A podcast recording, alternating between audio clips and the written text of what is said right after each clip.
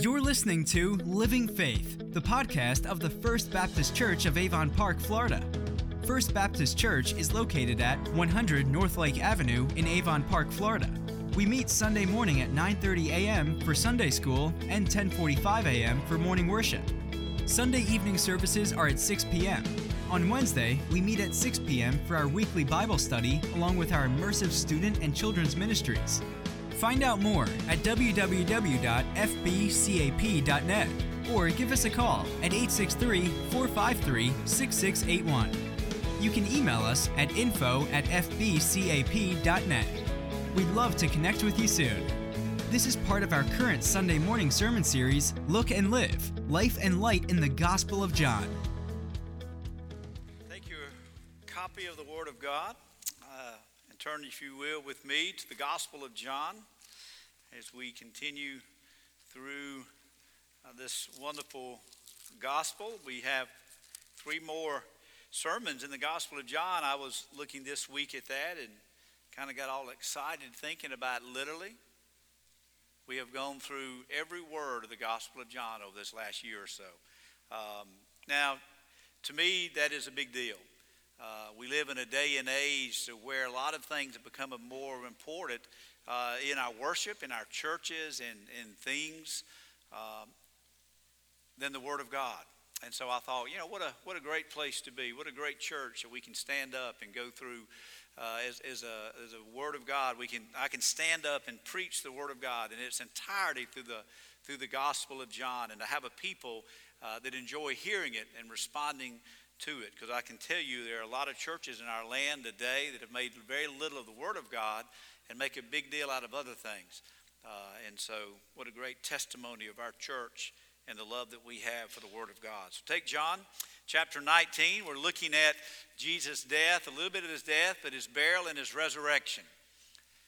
And so we've heard much probably about the death, burial, and resurrection of Jesus Christ. Probably every Easter we we touch base and look at this in different contexts and different light. And so we we are familiar with it. We know that John's gospel was written a little bit later than Matthew, Mark, Luke, and John. And as you read Matthew, Mark, Luke, and John, there are going to be other things that are mentioned that maybe are not mentioned in John. Matthew, Mark, Luke, and John deal more, I think, with uh, the suffering and some of the details uh, that actually did take place, but John doesn't touch on. So we're not going to go back to the other gospels and fill in the blanks. We're just going to look at what John has given us and the importance of what John has given us. You remember, even with the um, the carrying of the cross and the crucifixion itself, Matthew, Mark, and Luke were looking more at what Jesus endured, where John focuses more on who Jesus is.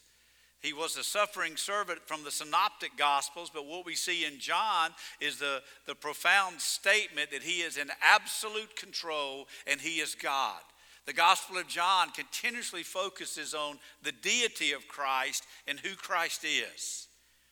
So as we think about it, put yourself back into this time frame. And think about all that has taken place as, as you are familiar with the other Gospels and John, and you think about all that has taken place and all the events that have led up to this, and we think about his burial and his resurrection. Can you imagine what was being discussed around Jerusalem? Everyone is in Jerusalem celebrating the Passover. They're talking about even going back a few days, and they're talking about how Lazarus was raised from the dead and how this man, Jesus of Nazareth, came into the city, and there was a, a, a group of people that welcomed him with palm branches like he was royalty. And we begin to hear the information about this secret desire from the Sanhedrin and the Pharisees to have him tried in the middle of the night, and then he was ultimately crucified. And And the crucifixion would not have been that big a deal. They would have been used to that. But remember, if we look at the other Gospels, all that took place.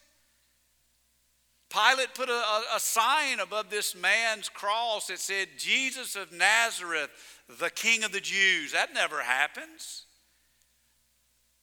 The sky went dark. There was an earthquake. The graves bursted open, and dead folks were walking around prophesying about the Lord. That doesn't normally happen. And so can you imagine the chatter? What just happened? Can you imagine the disciples? What just took place? The despair, the confusion, but the obvious, and, and I think we miss this sometimes, the obvious presence of God in the midst of that. I think you could not have helped but understood that God was all over all that had taken place. So we come to, in John's gospel, beginning there in verse thirty-one, chapter nineteen, since it was the day of preparation, and so the bodies would not remain on the cross on the Sabbath, for that Sabbath was a high day. That would have come from the Jewish leaders. The Jews asked Pilate that their legs might be broken and that they might be taken away. Remember what I said last week, part of the, the cruelty of the crucifixion was it took several days to die. And so you were hanging on the cross, but there was a little ledge that you would have been standing on, because if you wouldn't have had that little ledge to stand on, you would have just suffocated because of the, the hanging of the cross. And so they, they put that little step that you could stand on the cross because it prolonged the death, the exposure, dehydration, the beatings, everything that would have taken place. It normally would have taken a couple of days. So they would have come out with this mallet-type hammer, and they would have walked up to the cross, and they literally would have broken the legs of those on the cross. And I think about just the pain and the shock. But ultimately, they could no longer raise up on their legs to breathe, and they ultimately would have, would have suffocated. So this would have been taking place because of the day that it was done, so that they could be off the cross at sundown the Sabbath. I'll, I'll come back to that. So the soldiers came and broke the legs of the first and the other who had been crucified with him. But when they came to Jesus and saw that he was already dead, they did not break his legs. But one of the soldiers pierced his side with a spear, and at once there came out blood and water. He who saw it bore witness, and his testimony is true, and he knows that he is telling the truth, that you also may believe. Verse thirty-five is there. One of the things that the, the Romans and the Jews tried to convince the world had happened is that Jesus did not really die, and that he just merely left that tomb, but he never died. And so verse thirty-five is there to say, no, he really died. We, we saw the spear, we saw the blood, we saw the fluid. He really died. See, you can't be you can't raise from the dead unless you're really dead, right? We wouldn't be singing quite as passionately in Christ alone if Christ would not have died. For these things had taken place that Scripture might be fulfilled. Not one of his bones will be broken. And a, another Scripture says, they will look upon him whom they have pierced. After this things, after these things, Joseph of Arimathea was a disciple of Jesus, but he secretly, for fear of the Jews, asked Pilate that he might take away the body of Jesus, and Pilate gave him permission, so he came and took away his body. And we see Joseph here, a rich, righteous man. Verse thirty-nine, Nicodemus, remember Nicodemus from John chapter three, who earlier had come to Jesus by night. He came bringing a mixture of myrrh and aloes and seventy-five pounds in weight. So they took the body of Jesus and they bound it in linen cloth with the spices, as the burial custom of the Jews. Now in the place where he was crucified, there was a garden, and in the garden a new tomb, and in which no one had yet been laid. So because of the Jewish day of preparation, since the tomb was close at hand, they laid Jesus there. Chapter twenty, verse one, now on the first day of the week, Mary Magdalene came to the tomb early while it was still dark and saw that the stone had been taken away from the tomb. So she ran and she went to Simon Peter and the other disciple, the one whom Jesus loved, and she said to them, they have taken the Lord out of the tomb, and we do not know where they had laid him. So Peter went out with the other disciple, and they were going toward the tomb. Both of them were running together, but the disciple outran Peter, and he reached the tomb first.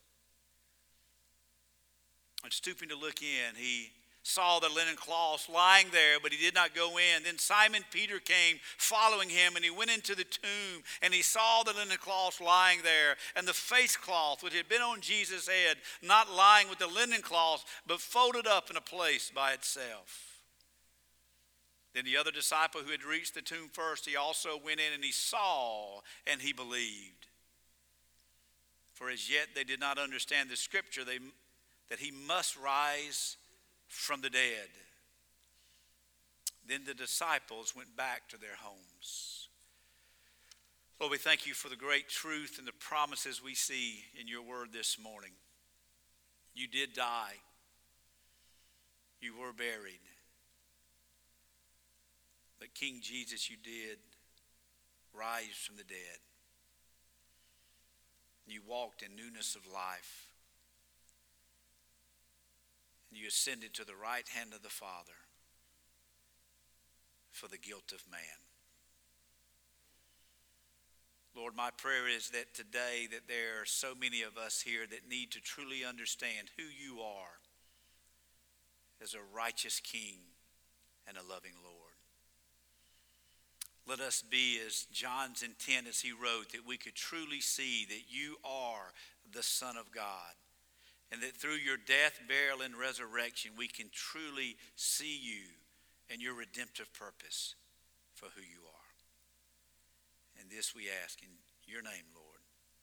Amen. I want us to look at his death and his burial and then his resurrection. Keep in mind, his entire ministry, he had been proclaiming who he was. Jesus of Nazareth, King of the Jews. Jesus of Nazareth is still king. Throughout the Gospel of John, they would look at Jesus, believe there was a Jesus, admit to his works, admit to his miracles, but they would not acknowledge him as King Jesus. I think the same can be said today of our culture. We acknowledge there is a Jesus. We believe the things that maybe even Jesus did, but do we fail to recognize who he was and what he did on that cross, in that tomb, when that stone was rolled away, what that means to us that we do have a King Jesus? And if we truly understand who King Jesus is, it radically changes our life. His death. Throughout the gospel, we see here many references to the fulfilling of Scripture. His legs not broken. Exodus twelve forty-six. It shall be eaten in one house, yet shall not take any of the flesh outside the house. Talking about the sacrificial lamb, the Passover lamb. It shall be eaten, shall take flesh out of the house, and you shall not break any of its bones. Is that just coincidence or chance that throughout the Old Testament we see the prophecies of the Lord Jesus Christ? Now, I think there are times that we as guilty, we love the Bible, we love finding things in Scripture, but I think sometimes we look too hard and we might find things that really weren't intended to be there, but I think even sometimes in our zeal of that we go a little too far. But where God says there was prophecy, guess what? There was prophecy. When you brought that lamb to the altar, when you brought that sacrificial lamb in the Old Testament, it said a bone shall not be broken. When they declared that there should not be a, a body on that cross on the Sabbath day, the Jews did not decide that. God the Father decided that many years ago. And he said, all of Scripture points to my Son. And there shall not be a bone broken on that sacrificial lamb. Psalm thirty-four twenty, the prophecy was fulfilled that he keeps all of his bones and not one of them will be broken. We see the body pierced, and I'll be the first to admit, I have sat through many a sermons talking about that blood and that water.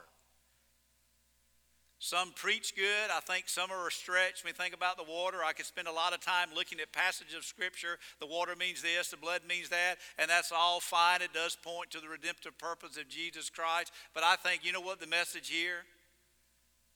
He's dead. And whether it was the fluid around the lung cavity or the, the fluid around the sac of the heart, that doesn't matter. But they pierced his side, and blood and fluid flew through his body. Literally, as the blood of the Lamb was spilled, it was spilled for our sin. But it also was a fulfillment of Scripture. In Zechariah chapter twelve, verse ten, I will pour out on the house of David and the inhabitants of Jerusalem a spirit of grace and pleas for mercy. So when they look on me, on him whom they have pierced, they shall mourn for him as one mourns for an only child. And they will weep bitterly over him as one weeps over a firstborn. And Zechariah prophesying that the already and the not yet, the old covenant will be filled in the new covenant in the Lord Jesus Christ, and said they will pierce his side. But is ultimately fulfilled in Revelation chapter one, verse seven.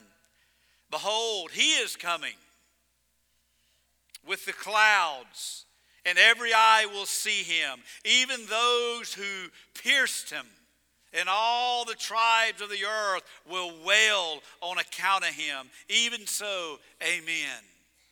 I personally think that wailing is a wailing of judgment. And when the Lord Jesus Christ parts the heavens, all the world will see that those that pierced his side in disbelief will wail in judgment. There's going to be a judgment for all of us one day, for those that are not Christ. And we will wail. There will be wailing when King Jesus departs from the clouds. We think about the broken leg. We look at this first section of his death, and we looked at most of it last week. But look again at verses thirty-one and thirty-seven. We see that Jesus died before the others. He probably would have been on the cross about nine a.m., and it would have been three o'clock in the afternoon, and some six hours would have taken place. And as a matter of fact, a lot of people looked at that and thought, well, he cannot truly be dead, because they normally live a couple of days. They pierced the side and said, no, he's, he's really dead. Was he weaker than the other two? I mean, what happened? I'll tell you what happened. There was nothing else that needed to be done when he finished that sentence. In John nineteen, it is finished. To testify. Remember that last week? It is finished. It is complete. It is fulfilled. There is nothing else that needs to take place. So they did not come. God did not take his body. No one took his life from him. He gave it up. The Son gave up his life to the Father for the guilt of sin of man. He gave it up on his timetable. See, this, this event is not on, you know, the Jews aren't dictating what's going on. Pilate's not dictating what is going on. Who is dictating what is going on is the Lord King Jesus Christ.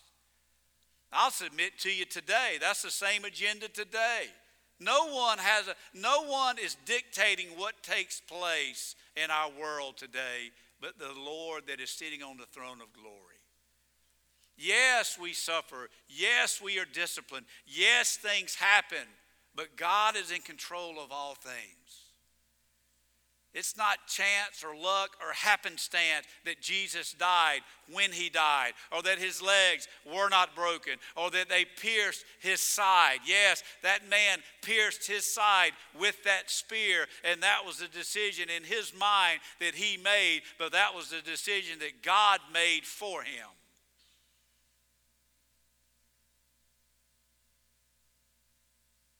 I always make reference to this. When I see a cross that has Jesus on it, I always remind my Catholic brothers and sisters, Jesus Christ is off of that cross. Some people focus on the suffering of Christ I like to focus on the victory of Christ. He's not there. That's good news. But he did it exactly when he wanted to do it, when he needed to do it, when it was foreordained to do it. He did exactly what he came to do when he was supposed to do it. His life was not taken, rather he gave it up. And in the midst of Christ and his victory and all that he has done, you just have to chuckle at hypocrisy. You just have to chuckle even today at the hypocrisy of the world that we live in. So when Jesus Christ gave himself up, when he declared to testify, verse thirty of John nineteen, it is finished, and they pierced his side. Notice what happened.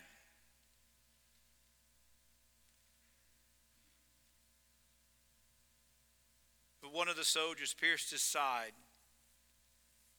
And at once there came out blood and water, and those who saw it bore witness, for these things took place in Scripture. I fulfilled another scripture they took and had been pierced. Verse thirty-eight, we see Joseph and the disciples. We see Nicodemus. It says that they took the body in linen clothes. They laid him in a tomb. But the hypocrisy of all of that, look back up in verse thirty-one.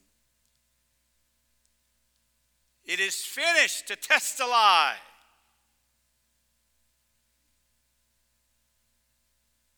The Jews go to the Roman officials and say, listen to this. It's not even, I mean, it's, we need to take the body down so that we do not desecrate the Passover. How about that for spiritual blindness?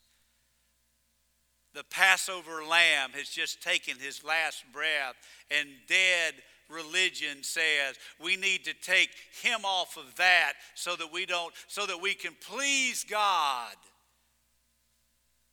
We can please the God that we have created in our image. Is false religion. We need to take the Lamb of God off of the cross so that we do not desecrate the Passover lamb.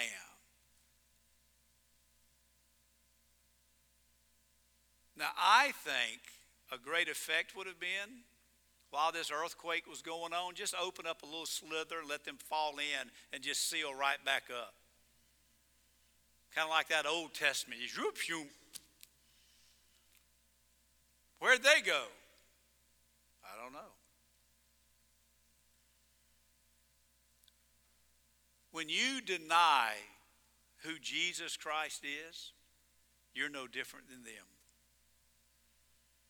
In our world today, when you deny that Jesus Christ died on a cross as the only way that your sins are forgiven, and you deny that Christ's death, burial, and resurrection have radically changed your life from dead to alive, and the way that you live your life in some non-lordship way, you're no different than the Jewish leaders. I mean, think about that. I, I watch this on T V a lot. You know, when you get the Christian person on T V and the other person on T V. I'm still waiting on, on my invitation to that. I guess there's no telling what I would probably say.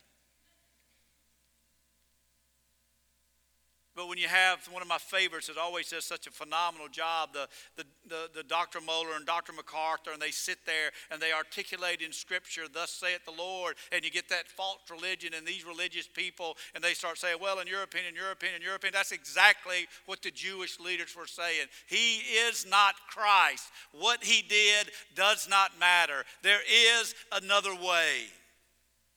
No, there is no other way but Jesus Christ. That would have been a good time for the First Baptist Jerusalem Baptist Church to strike up what can wash away our sins. Nothing but the blood of Jesus. In the midst of all of that, we see hypocrisy. Verse thirty-eight.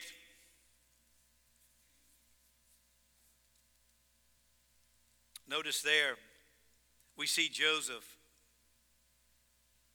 We see Nicodemus. But don't miss this garden and this tomb. Look at verse forty-one. Now in the place where he was crucified, there was a garden. And the tomb garden, there was a new tomb in which no one had yet been laid. And as I was reading and studying and reading and commentaries and word studies, you just get so much information.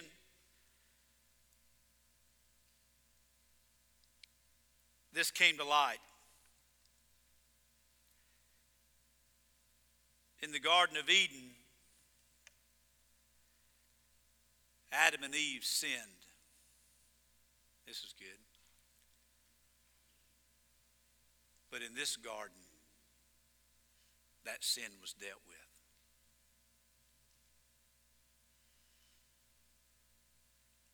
Jesus was born to a virgin, and he was laid in a virgin's tomb, in a virgin tomb. You read things like that, and you're just like, yes. It's not just coincidence that sounds like we've found something that no one else has seen. Oh, that's great. Sometimes I think we love getting our little information like that. Oh, that's really neat. We figured this out. No. In that garden, sin entered humanity. For all have sinned and fall short of the glory of God. In this garden, a way for that sin to be dealt with was made. Not by luck, not by chance, but of God. Look at Joseph. He was... He was rich. We know from Luke, we know that he was good and he was righteous. We know from Matthew's gospel as we look at Joseph that they would bury Jesus in his own tomb, that it was his tomb. A rich, influential man that, that had a tomb that, that wanted to bury Jesus in it that no one had been buried in. Because usually what would have been happened, don't miss this, you know, he was, he was born in a special way. He was buried in a special way. He was born a king. He was buried as a king. If it would not have been the Sabbath, it depends on how you view it from a Roman standpoint or a Jewish standpoint. A Roman standpoint, they would have left the bodies on the cross until they would have decayed and rotted, and the birds and the prey would have picked the bones and the skin apart. They would have fell off the cross and then been there for animals to eat. In the Jewish standpoint, they would have taken the bodies off of the cross and thrown them in some beggar's grave or some mass grave. But not King Jesus. Joseph placed him in a tomb in the garden. If you turn to Isaiah, turn to Isaiah real quick. Turn to Isaiah. I read this last week. I'll read it again. Isaiah fifty-three, Isaiah prophesying about the coming of the Christ. Isaiah fifty-three. Isaiah fifty-three, four, surely he has borne our griefs and carried away our sorrows, yet we esteemed him stricken, smitten by God, and afflicted. We see his tattered body, his broken body, beaten, unrecognizable, swollen, near death. He was wounded for our transgressions. He was crushed for our iniquities. Upon him was the chastisement of us all that brought us peace. And with his stripes we are healed. It has nothing to do with a physical healing. I've heard people preach and teach on this, that if you claim it and name it and claim it, you're never sick. This has nothing to do with being physical sick. This has to do with salvation.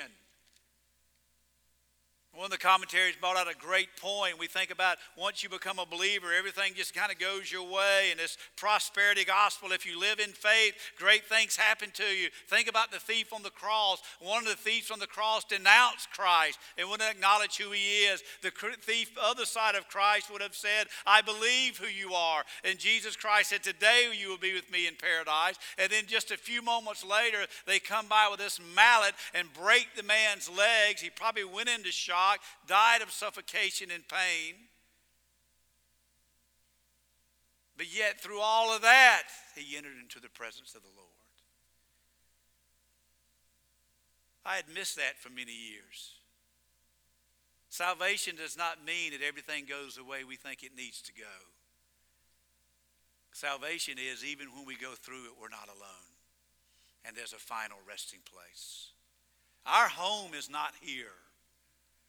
Our home is in glory. Look at, again, Isaiah fifty-three six. All we like sheep have gone astray. We've turned everyone to his own way, and the Lord has laid on him the iniquity of us all.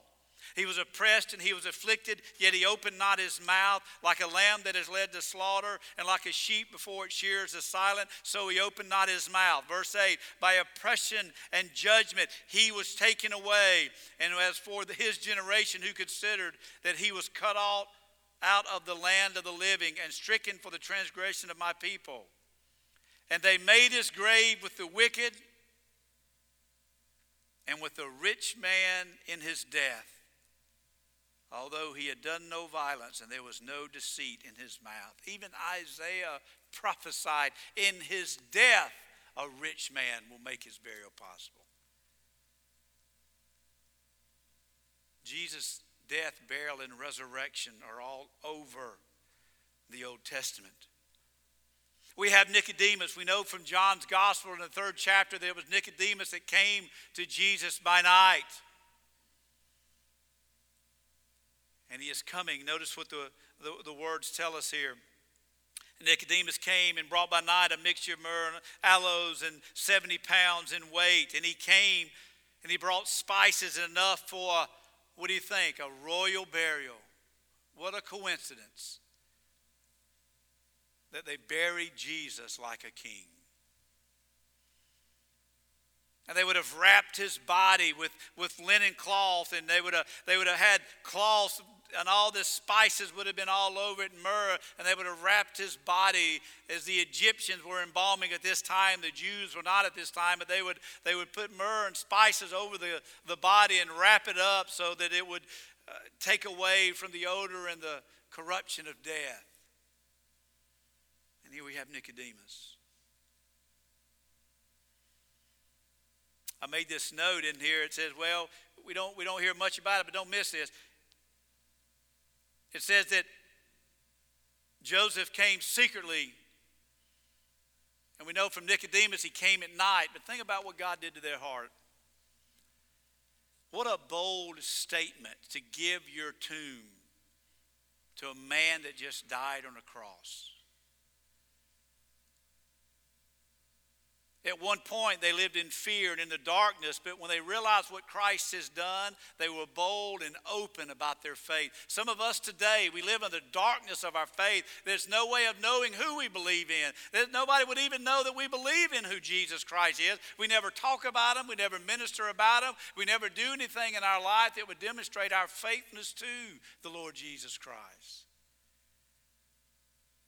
But something happened at his death on that cross that God touched their heart. And they said, you know what? I'm not living in darkness anymore. He can have my tomb. It is my tomb. Everyone knows it's my tomb. Take him off of the cross, Pilate. I want his body. I am going to prepare his body. Put him in my tomb. Nicodemus, part of the Sanhedrin. I've got myrrh. I've got spices. I don't care what happens to me. I'm going to wrap his body as we would a king. How do you think that infuriated his peers on the Sanhedrin? From birth to death, Jesus Christ was a king. Gabriel told Mary and Luke that Jesus was going to be a king. The Magi, they came and they worshiped the king. Pilate put a sign at his cross, this is a king. They buried him with spices in a tomb of a king. He is a king. Do we acknowledge his kingship? Now his resurrection. Beginning in chapter twenty there in verse one. Psalm, nine, uh, Psalm sixteen, nine through ten says, therefore my heart is glad and my whole being rejoices. My flesh also dwells secure, for you will not abandon my soul to Sheol or let your Holy One see corruption. In Psalms we learn from the words of David that his body would not abide in Sheol. There was going to be a new day, a resurrection. Notice when it takes place. I, I think this is very important, especially for us in our understanding of the Lord's Day. On the first day of the week, all throughout Scripture, we have to get this. The old covenant and the new covenant. The old pointing to the new. Sometimes in, in the theological camp is called dispensationalism. We like to keep our foot in the old covenant too much. Some of us don't know what all the words mean. Some do. But even on T V preachers, it's like, and I don't. I want to say this the wrong way. I believe there's a special place for Israel, but I don't live in the old covenant. The Seventh-day Adventist Church worships on when? The Sabbath, because of what? The old covenant. You putting them back on the cross. We live in the old covenant. We think about the old covenant promises. We think about what Abraham promised. All of the promises of Abraham point to Jesus. It would make no sense if the old covenant promises were going to be restored. There's no Jesus if that's the case. Everything that God said to Abraham points to Jesus. Everything that God said to David points to Jesus. Every promise given to the nation of Israel points to Jesus. Do I love Israel? Yes, I love Israel, but I love Jesus more. Is that an amen or an oh me? Some of y'all think, well, I never thought about that before. I've always loved the nation of Israel. I have too, and I believe in prophecy, and I believe all this stuff. The old covenant said God created, and then he rested from his creation on the Sabbath. The new covenant says, you are a new creation in Christ. I came to fulfill, not to abolish. I came to fulfill. There is no old covenant. There is no longer a Sabbath rest needed. We have a Jesus rest, and it's the Lord's Day. You can't take part of the Old Testament and say that it is for us today unless you take all of the Old Covenant and make it for us today, because Jesus came to fulfill every Old Testament promise that was given.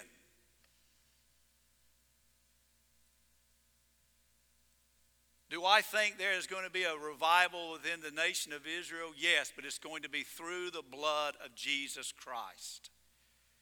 There's going to be a revival of all the nations through the blood of Jesus Christ. I don't have to worship on a day called the Sabbath. I don't have to not eat certain food. I don't have to do certain things. You just can't take part of the Old Testament and make it prophetic and doesn't point to Jesus Christ, because it all points to Jesus Christ. I don't worship on the Sabbath. I worship on the Lord's Day. I'm not under the old covenant, I'm under the new covenant. There's not an old covenant promise that I am bound to. I am a new covenant child of God because of that day on Calvary.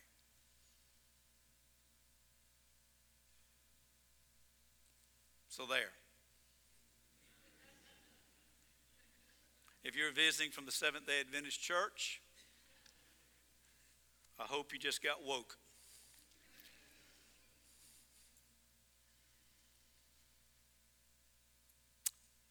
Lazarus' stone was rolled away by man.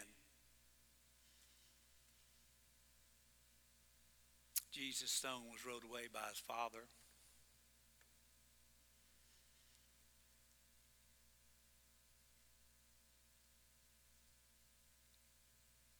Mary Magdalene was a mess before she met Jesus.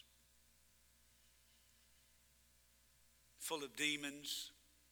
That's bad when you're full of, you know, that's, that's, that's depraved when you got demons coming out of you.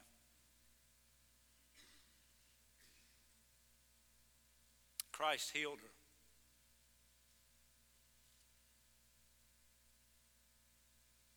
You know who got up to go check on Jesus right out of the chute? A woman that had been touched by a man named Jesus Christ of Nazareth. When much has been forgiven, there's much love and commitment. That'll preach too, by the way.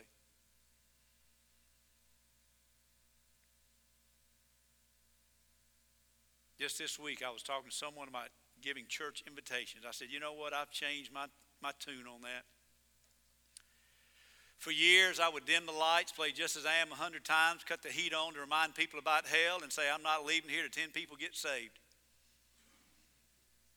And then I realized I got to keep begging those same ten people that said they got saved to come to church, to give, to do anything. And I thought one day, and Johnny Hunt pointed me in this direction about ten years ago, you need to quit begging people to come to Christ and just preach Christ, because it's an honor to come to Christ.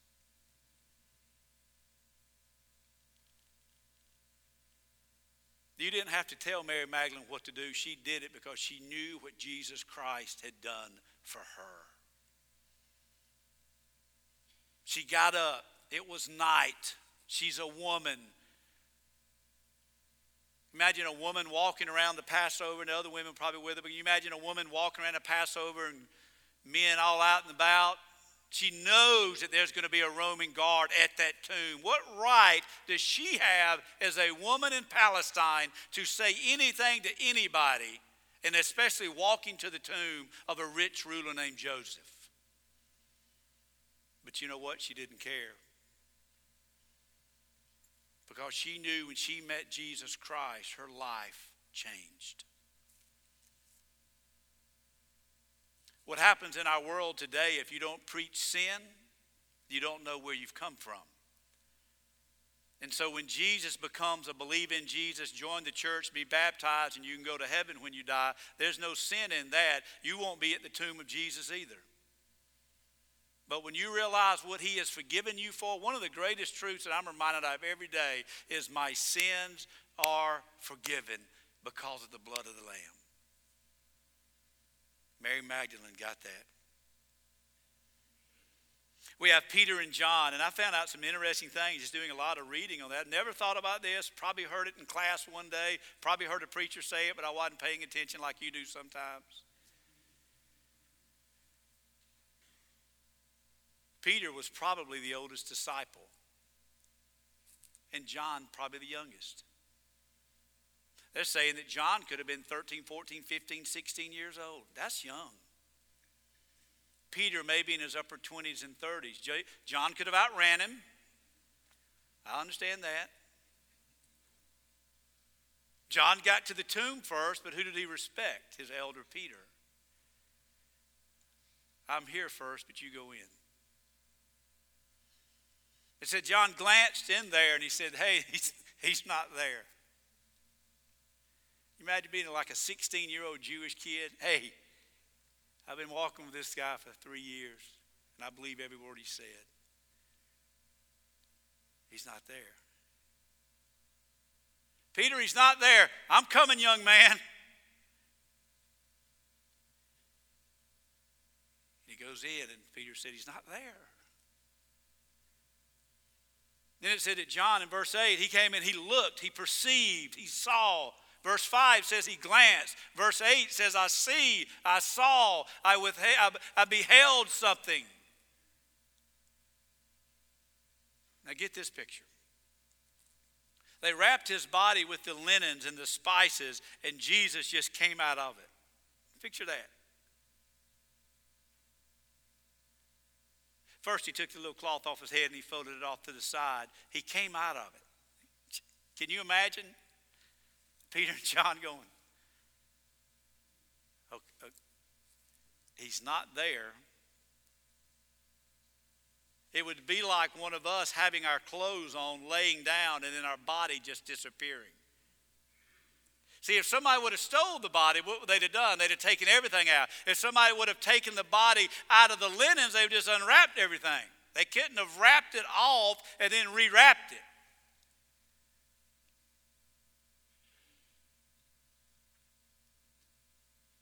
When Jesus rose Lazarus from the dead, Jesus said, hey, somebody take those grave clothes off of him. In Jesus' case, the Father said, son, get up. I mean, can you imagine? I mean, can you imagine what is going through their mind?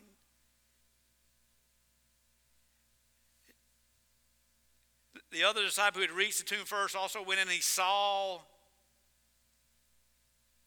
he believed. He believed that, hey, he's not here. Those grave clothes are in perfect order, and his body's not in them.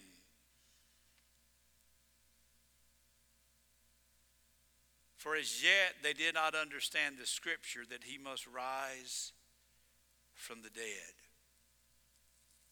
Then his disciples went back home. Here's what makes this so wonderful for us today. They couldn't believe. The Spirit had not come to illume the words that Christ had said. They believed that Jesus, something had happened, but they could not yet believe. They saw all the evidence. This is good. They saw all the evidence. They had all the tangible facts. Everything was laid out for them, but they could not believe. Why is that such good news to us? First Peter one, eight through nine. First Peter one, eight through nine. For though you have not seen him, you love him. Though you do not see him, you believe in him, and you rejoice with joy that is inexpressible, and you are filled with glory, obtaining the outcome of your salvation of your souls. They saw the things, but the Spirit and the Word had not yet come to them, and they could not truly salvifically believe, but one day they do.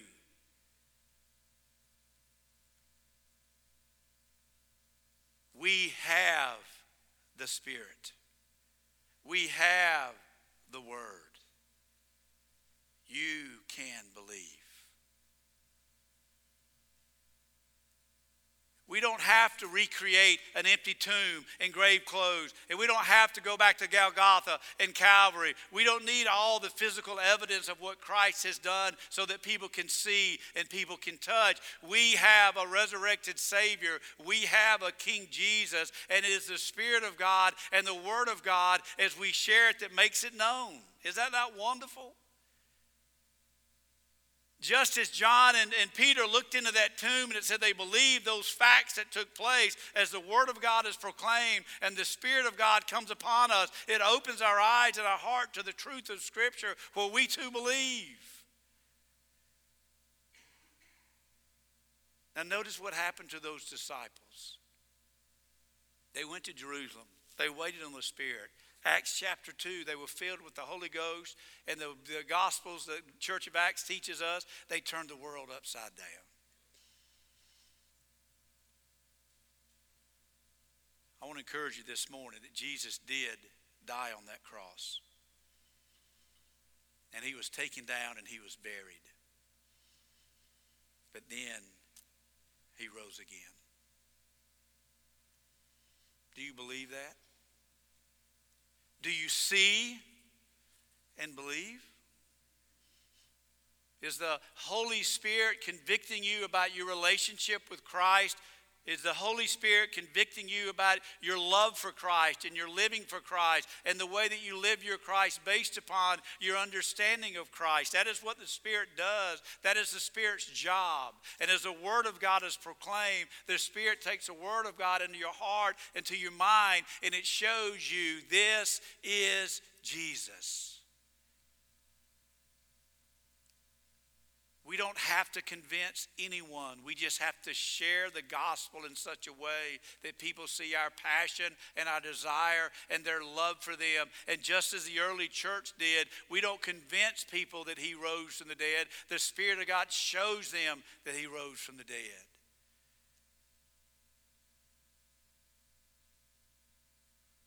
Have you come to the risen Savior? And understand that that tomb is just as empty today as it was that day.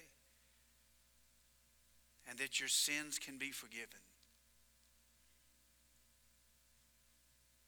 I thought about that last sentence. They went back to their homes. Can you imagine that conversation?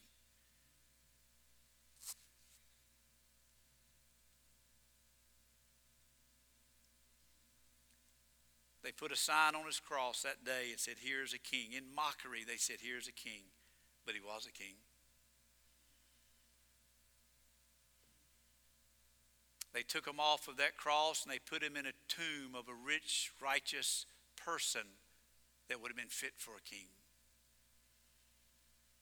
And they wrapped his body in a way that you would wrap the body of a king. And the Father rolled that stone away for the king. And he came out of those clothes as a king. The Bible tells us he lived some forty-something days ministering as the king, and then went to the right hand of the Father as the King of all glory. Do you know him? Have you experienced this king? Let's stand as we pray. Lord, we thank you for your, your presence in our midst this morning. We thank you for that empty tomb so many years ago. And I pray that we as your people are not just agreeing that there is a king out there, but we believe there is the King, Jesus Christ. And I pray that we understand that as the Spirit opens up our heart and our mind to our need for salvation and that desire for salvation, that we respond by through repentance and faith to acknowledge that forgiveness of sin, that we acknowledge that kingship over our life, that Jesus is a big deal to us, and that he is the Lord of Lords and the King of Kings. And that we become as Peter and John and so many other faithful disciples that are so clearly taught in Scripture.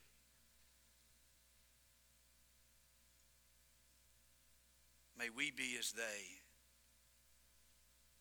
and say that you are, "I am thine, O Lord." Help us not just to acknowledge the historical crucifixion of Jesus Christ, but let us acknowledge what it has done for our life. And this we ask in Jesus' name.